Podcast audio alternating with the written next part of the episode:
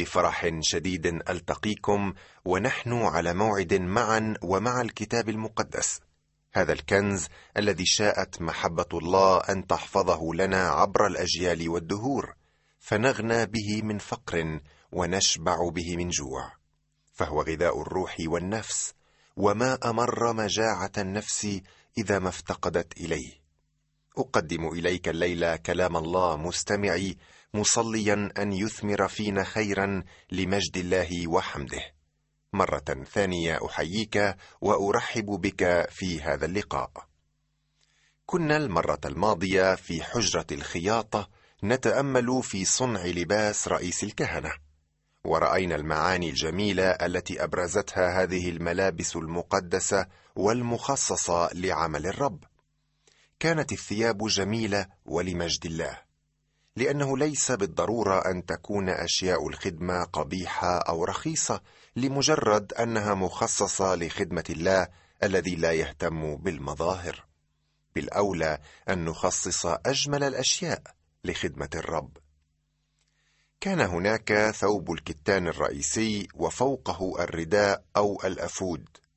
قطعتان من القماش كانتا تربتان على الكتفين بحجري جزع أو العقيق ومن الوسط تشدان بزنار. على الكتفين على حجري الجزع كانت منقوشة أسماء الأسباط الاثني عشر ستة على كل كتف. عندما كان رئيس الكهنة يدخل إلى محضر الله كان يحمل أبناء الشعب على كتفيه وهذا يحكي عن قوة رئيس الكهنة. ثم هناك الصدرة أو السترة التي تغطي كل الرداء. كانت صدرة الدينونة. لماذا؟ لأنها تصور الحقيقة أن الخطية قد دينت. واليوم نحن نحتاج إلى صدرة البر أو درع البر الذي يغطي القلب فينا. هذه الطريقة الوحيدة التي بها نقف أمام الله. فهي تعني أن خطايانا قد دينت وبر المسيح قد وضع علينا. كانت الصدرة جزءا من الرداء وكان المنظر جميلا جدا.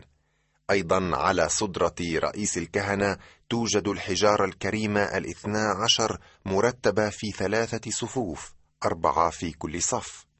وهكذا فإن رئيس الكهنة لا يحملنا فقط على كتفيه حيث القوة والقدرة بل وعلى صدره أيضا لنكون منقوشين في قلبه. وهذا دليل المحبة.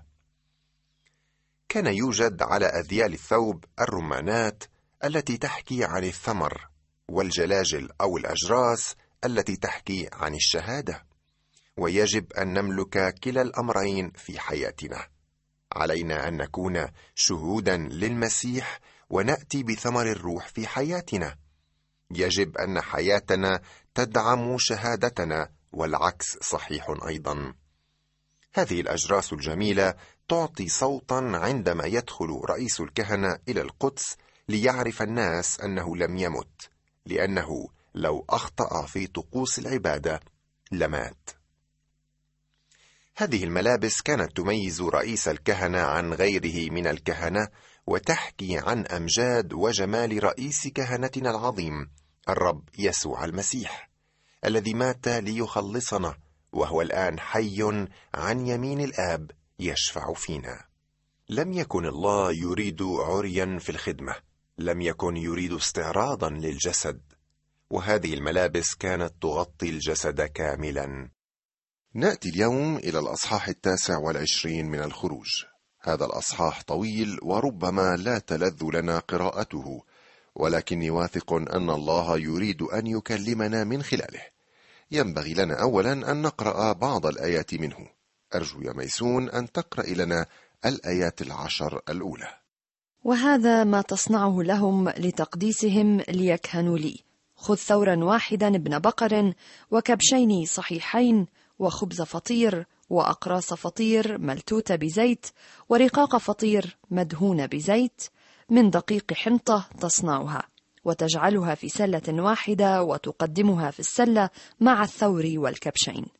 وتقدم هارون وبنيه إلى باب خيمة الاجتماع وتغسلهم بماء وتأخذ الثياب وتلبس هارون القميص وجبة الرداء والرداء والصدرة وتشده بزنار الرداء. وتضع العمامة على رأسه وتجعل الإكليل المقدس على العمامة وتأخذ دهن المسح وتسكبه على رأسه وتمسحه وتقدم بنيه وتلبسهم أقمصة وتنطقهم بمناطق هارون وبنيه وتشد لهم قلانس فيكون لهم كهنوت فريضة أبدية وتملأ يد هارون وأيدي بنيه. وتقدم الثورة إلى قدام خيمة الاجتماع فيضع هارون وبنوه أيديهم على رأس الثور.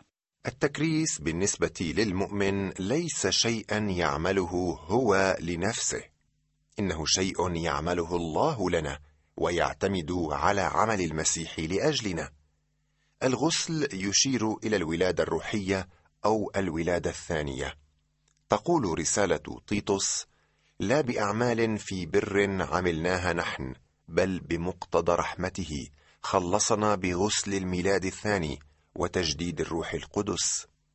هذا هو الغسل الذي يعني الولادة الروحية أو التجديد. قلنا أن التكريس هو ما يفعله الله لأجلنا وليس ما نفعله نحن. نسمع اليوم عن خدمات تكريس تقام حيث يعد الناس الرب بأشياء كثيرة. أنا نفسي فعلت ذلك مرارا ولم اوفي إلا جزءا بسيطا من وعودي له. هذا ليس تكريسا يا صديقي.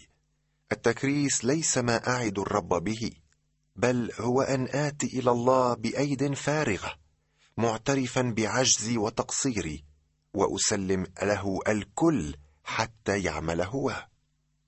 لو قرأت صلوات موسى وايليا وداود وصموئيل في العهد القديم أو بولس في العهد الجديد. لرأيت أن هؤلاء الرجال لم يقتربوا إلى الله على أساس شيء عملوه أو على أساس مكانتهم أو ما وعدوا الله به. في الواقع مستمعي ليس لدينا الكثير لنقدمه لله. أنا شخصيا لا أملك شيئا البتة. أستطيع أن أقدمه لله. الله يريدنا أن نأتي إليه فارغين كما نحن. وندعه هو يملانا. وتقدم الثوره إلى قدام خيمه الاجتماع. فيضع هارون وبنوه ايديهم على راس الثور. وضع هارون وبنوه ايديهم على الثور. يوجد اليوم ما يعرف بممارسه وضع الايدي في الكنائس.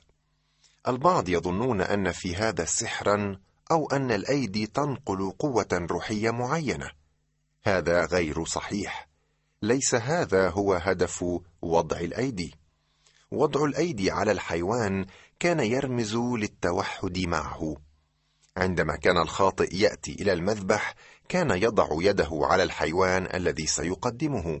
وهذا يعني أن الحيوان أخذ مكان هذا الخاطئ. وشيوخ الكنيسة عندما يضعون أيديهم على رأس مرسل من الكنيسة مثلا كأنهم يتوحدون معه وأن هذا المرسل يمثل الكنيسة في حقل خدمته. وهذا أيضا يعطي الكنيسة مسؤولية الدعم والصلاة من أجل هذا المرسل. اذا أخذ الثور مكان هارون سيموت عنه لأنه خاطئ. هذه هي ذبيحة المحرقة وسنرى ذلك بأكثر تفصيل في دراستنا لسفر اللاويين. ذبيحة المحرقه تحكي عن شخص المسيح والمذبح يحكي عن عمل المسيح. يقول العددان السادس والعشرون والسابع والعشرون ما يلي. ثم تأخذ القص من كبش الملء الذي لهارون وتردده ترديدا أمام الرب فيكون لك نصيبا. وتقدس قص الترديد وساق الرفيعه الذي ردد والذي رفع من كبش الملء مما لهارون ولبنيه. سنرى في اللاويين أن جزءا من الذبيحة كان يذهب لهارون والكاهن. لم يأخذ اللاويون نصيبا من الأرض للزراعة. كانت مشاركتهم في الذبائح هي الطريقة التي يوفر الله فيها لهم الغذاء. يجب أن تكون ذبيحة المحرقة ذبيحة دائمة وهذا ما تقدمه على المذبح. خروفان حوليان كل يوم دائما. الخروف الواحد تقدمه صباحا والخروف الثاني تقدمه في العشية. هذه الذبيحة كانت يومية حيث كان يقدم خروف في الصباح وآخر في المساء. وهذا يذكر الناس من ضرورة وجود بديل لهم وأن أجرة الخطية الموت. ورسالة العبرانيين توضح هذه الحقيقة. فإذ ذاك كان يجب أن يتألم مرارا كثيرا منذ تأسيس العالم ولكنه الآن قد أظهر مرة عند انقضاء الدهور ليبطل الخطية بذبيحة نفسه. هذه الآية بالطبع تحكي عن ذبيحة المسيح. إن دم العجول والتيوس لم يستطع أن يزيل الخطية لكن دم المسيح استطاع ذلك. كانت ذبيحته كاملة وقد مات مرة واحدة عالج فيها موضوع الخطية وإلى الأبد. هذا يأتي بنا إلى الأصحاح الثلاثين من سفر الخروج. يعتبر هذا الأصحاح أصحاح العبادة العظيم. رأينا قطع الأثاث الثلاث الموجودة داخل القدس مكان العبادة. تحكي هذه القطع كلها عن العبادة. ورأينا المنارة الذهبية ومائدة خبز الوجوه ولكن يوجد أيضا مذبح البخور. رأينا أن المنارة الذهبية ومائدة خبز الوجوه تمثلان شعب الله مجتمعا للشركة. أما مذبح البخور فهو يمثل مكان الصلاة. دعنا أخي الكريم نقرأ من هذا الأصحاح الثلاثين الآيات التسع الأولى. وتصنع مذبحا لإيقاد البخور من خشب الصمت تصنعه طوله ذراع وعرضه ذراع مربعا يكون وارتفاعه ذراعان منه تكون قرونه وتغشيه بذهب نقي سطحه وحيطانه حواليه وقرونه وتصنع له إكليلا من ذهب حواليه وتصنع له حلقتين من ذهب تحت إكليله على جانبيه. على الجانبين تصنعهما لتكونا بيتين لعصوين لحمله بهما وتصنع العصوين من خشب الصمت وتغشيهما بذهب. وتجعله قدام الحجاب الذي أمام تابوت الشهادة قدام الغطاء الذي على الشهادة حيث اجتمع بك. فيوقد عليه هارون بخورا عطرا كل صباح حين يصلح السرج يوقده وحين يصعد هارون السرج في العشية يوقده. بخورا دائما أمام الرب في أجيالكم لا تصعدوا عليه بخورا غريبا ولا محرقة أو تقدمة. ولا تسكبوا عليه سكيبا كان المذبح صغيرا حسب الظاهر ومزودا بحلقات وعصي لنقله بسهولة كان يقع بجانب الحجاب مباشرة وتابوت العهد وكرسي الرحمة على الجهة المقابلة. لم يكن مذبحا للذبائح الدموية. الشيء الوحيد الذي كان يقدم عليه هو البخور. كان الكهنة يدخلون ويحرقون البخور في كل مرة كانوا يشعلون المنارة. يتحدث هذا المذبح عن الصلاة، لأن الكتاب المقدس يستخدم البخور كرمز للصلاة والتسبيح في مواضع عديدة منه. مثلا في المزمور الماء والحادي والأربعين نقرأ ما يلي لتستقم صلاتي كالبخور قدامك أما سفر الرؤيا فيعطينا الصورة التالية عن البخور.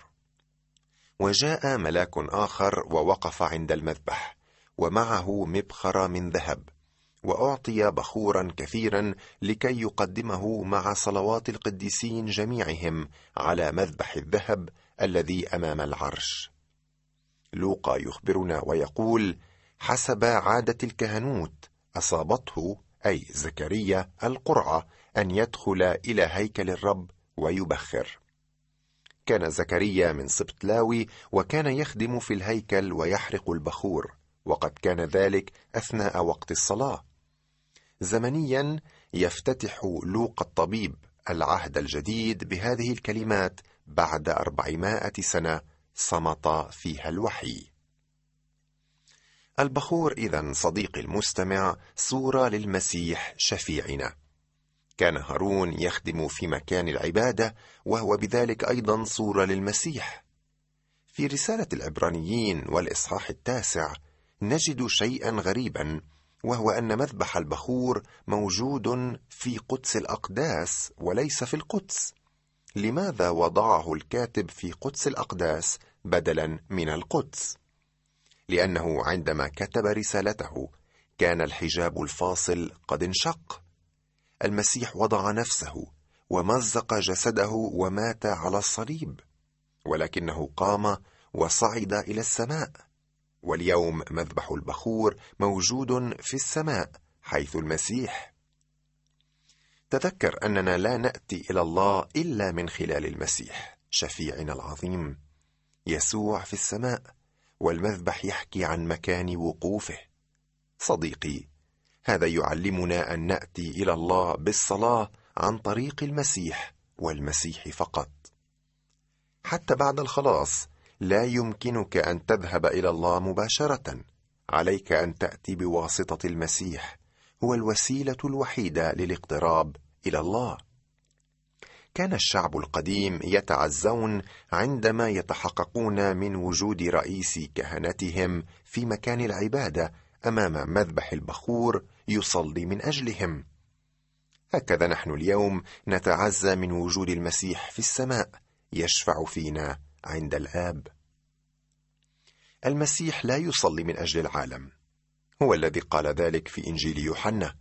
من أجلهم أنا أسأل لست أسأل من أجل العالم بل من أجل الذين أعطيتني لأنهم لك. قد تتساءل لماذا لا يصلي المسيح للعالم؟ ألم يمت لأجل العالم؟ أليس الروح القدس اليوم يقنع العالم بعمل المسيح؟ صحيح ولكن ليس بوسع المسيح أن يفعل للعالم الذي يرفضه أكثر من أن يموت عنه. هو اليوم موجود في السماء ليشفع في المؤمنين باسمه الذين قبلوه مخلصا في حياتهم. يا له من امتياز عظيم أن يصلي المسيح لأجلنا في السماء. تقول رسالة افسس ما يلي لمدح مجد نعمته التي أنعم بها علينا في المحبوب. بسبب المسيح فإن الله الآب يقبلنا. في عدة مواضع في الأناجيل قال الله هذا هو ابن الحبيب له اسمعوا.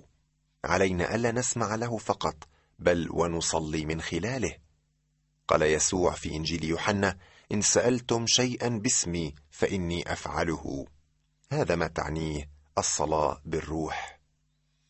تلاحظ أن هذا المذبح منفصل عن باقي الأثاث لا يمكن إلا للكاهن أن يخدم هناك. نقرأ في سفر أخبار الأيام الثاني أن الملك عزية ضرب بالبرص لأنه حاول أن يدخل إلى هناك. الكهنة هم الذين يصلون اليوم وكل مؤمن هو كاهن حسب ما يقول لنا الكتاب.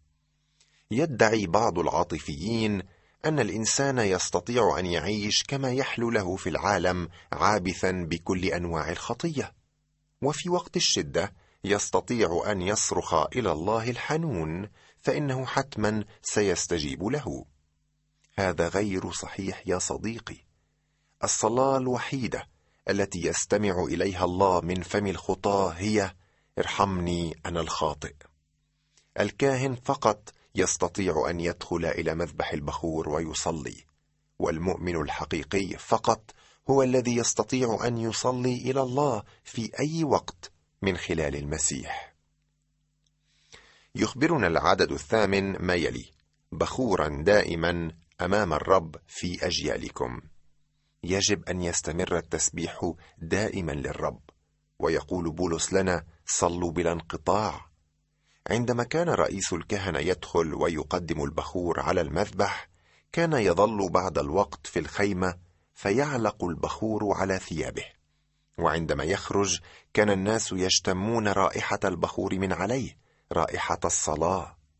صديقي هل تفوح منك رائحة الصلاة اليوم؟ ليت صلواتك تصعد إلى الله كبخور ذي رائحة طيبة. أخي المستمع كما وجدنا في مذبح النحاس قيمة موت المسيح نجد في مذبح البخور قيمة شفاعة المسيح. ومن هنا نفهم سبب ذكر الخدمة الكهنوتية بين المذبحين. وتذكر أن الشفاعة مؤسسة على الموت أو الذبيحة. هذا ما يؤكده العدد العاشر. ويصنع هارون كفارة على قرونه مرة في السنة من دم ذبيحة الخطية التي للكفارة مرة في السنة يصنع كفارة عليه في أجيالكم. قدس أقداس هو للرب. يقول العدد الثاني عشر إذا أخذت كمية بني إسرائيل بحسب المعدودين منهم يعطون كل واحد فدية نفسه للرب عندما تعدهم لئلا يصير فيهم وبأ عندما تعدهم. هذا ما يعطي كل من اجتاز إلى المعدودين نصف الشاقل بشاقل القدس. الشاقل هو عشرون جيرة. نصف الشاقل تقدم للرب. هذا هو المتطلب الثاني للعبادة. لن يكون وبأ بينهم لأنهم سيفتدون بالفضة. والفضة في الكتاب ترمز إلى الفداء. المفديون هم الذين يعبدون وليس سواهم. لاحظ أن أساس الكفارة واحد مهما تفاوت الأشخاص في المعرفة أو الاختبار أو الكفاءة الشخصية أو المواهب والنشاط. نعم مستمعي. مهما ارتقت مداركنا أو اتسعت دائرة اختباراتنا أو زاد ثمر إيماننا فمستندنا وعزاؤنا وأساس سلامنا وركيزة عبادتنا يبقى هو الدم. العابد أيضا يجب أن يغسل. وهذا يحضرنا إلى المرحضة الموجودة في الساحة الخارجية مع مذبح النحاس حيث يتم التعامل مع الخطية. في مذبح النحاس يتم التعامل مع خطية الخاطئ وعند المرحضة مع خطية المؤمن الذي يقع في الخطية من حين لآخر. سنتحدث عن ذلك في الحلقة القادمة بإذن الله. إلى اللقاء والرب معكم.